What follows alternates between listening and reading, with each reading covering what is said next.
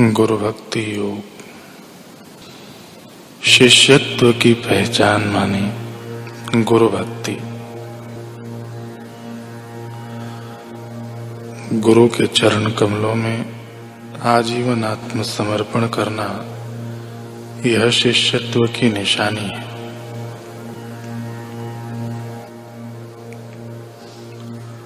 गुरुदेव की मूर्ति का नियमित ध्यान करना यह शिष्यत्व का राजमार्ग है।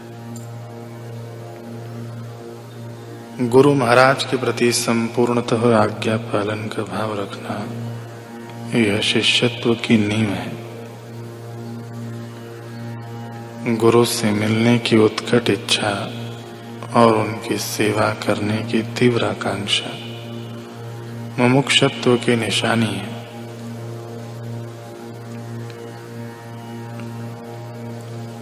देव, द्विज, आध्यात्मिक गुरु एवं ज्ञानी पुरुषों की पूजा, पवित्रता, सरलता, ब्रह्मचर्य और अहिंसा, शरीर का तप है।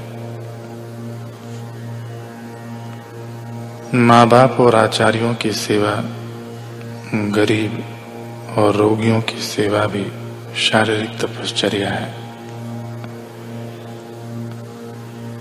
ब्रह्म विषयक ज्ञान अति सूक्ष्म है।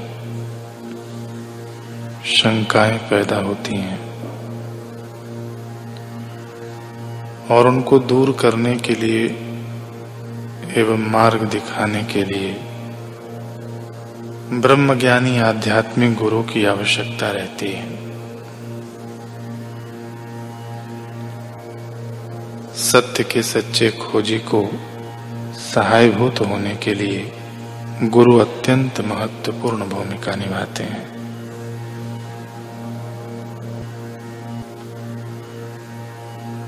सेवा धर्म के विषय में बताते हुए पूज्य श्री कह रहे हैं कि एकांत में जप करना सरल है, उपवास करना सरल है, तप करना सरल है, पर एक घड़ी प्रभु की सेवा में तत्पर रहना बहुत बड़ी बात है। राम जी का मंदिर हो तो उसमें हनुमान जी चाहिए। पर हनुमान जी का मंदिर हो तो वे अकेले चले।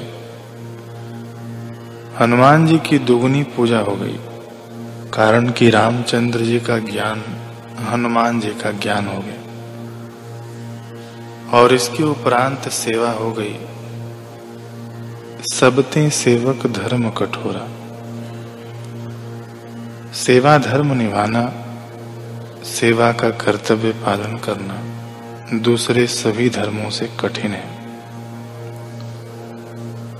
इसलिए इस धर्म को तत्परता से निभाने वाले उतने ही मज़बूत, समतावान, उदार सुखी, शांत और प्रसन्न स्वभाव के धनी हो जाते हैं।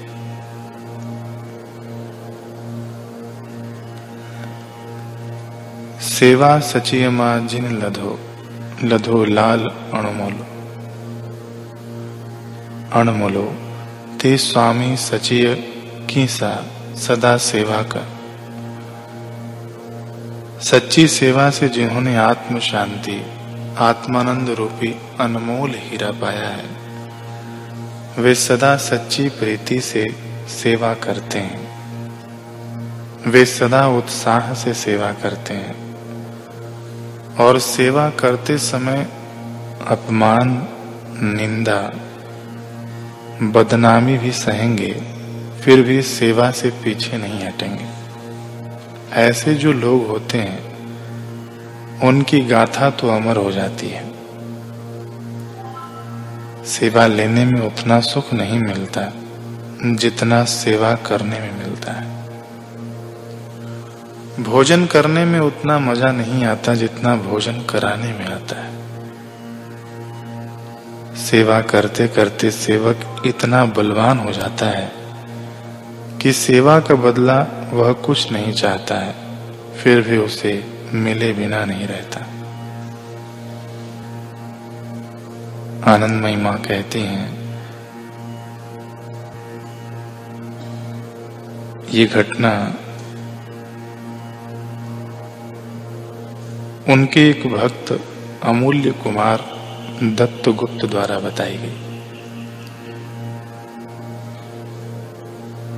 वे कह रहे हैं कि मेरे मित्र की 10 से 12 वर्ष की लड़की पानी में डूबकर मर गई। दूसरे दिन शोकातुर मित्र को साथ लेकर मैं आनंदमयी माँ के पास गया।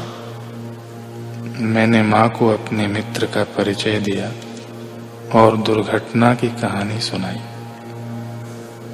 करुणा भरी दृष्टि डालते हुए माँ मित्र को समझाने लगी। अपने को कर्ता समझने के कारण तुमने इस दुख को स्वीकार किया है। अगर मेरा लड़का मेरी लड़की, यह भावना नहीं रहती। अगर पत्नी, पुत्र आदि को भगवान का धन समझते तो कष्ट पाने का कोई कारण नहीं रहता। जिसका धन है, उसे लौटा देने पर हमें दुख नहीं होता। बल्कि एक ज़िम्मेदारी से मुक्त हो गए। ऐसा समझकर शांति पाते हैं। अगर तुम वास्तव में लड़की से स्नेह रखते हो तो रोने गाने की ज़रूरत नहीं है। बल्कि भगवान से प्रार्थना करो ताकि उसकी सदगति हो जाए। जब कभी तुम अपनी लड़की के लिए रोना गाना करोगे, तब वह तुम्हारे निकट आने का प्रयत्न करेगी, लेकिन वह आ नहीं सकेगी। क्योंकि जिस पर्दे के कारण वह तुमसे अलग हुई है, उसे फाड़ देने की ताकत उसमें नहीं है। तुम्हारी इस प्रकार की चेष्टाएँ उसके लिए कष्टकारक होंगी। अगर तुम अपनी लड़की के लिए रोना धोना जारी रखोगे तो उसका कष्ट बढ़ता जाएगा। इसे स्नेह नहीं कहा जा सकता। इसलिए उसके कल्याण के लिए, शांति के लिए भगवान से प्रार्थना करते रहो। माँ के वचनों से मेरे मित्र को बड़ा संतोष हुआ। जिन दुखों, कष्टों, समस्याओं को सारी धन दौलत, योग्यता लगा के भी दूर नहीं किया जा सकता। सारे मित्र, रिश्तेदार, हितैषी मिलकर भी जिनमें कुछ मदद नहीं कर पाते। ऐसी बड़ी से बड़ी समस्याएँ, बड़े से बड़े दुख व कष्ट भी ब्रह्मवेत्ता महापुरुषों की शरण लेने से सहज में ही दूर हो जाते हैं। पूज्य बापू जी के सत्संग सानिध्य का जिन्होंने लाभ लिया है, ऐसे लाखों करोड़ों लोगों ने इसका प्रत्यक्ष अनुभव किया है।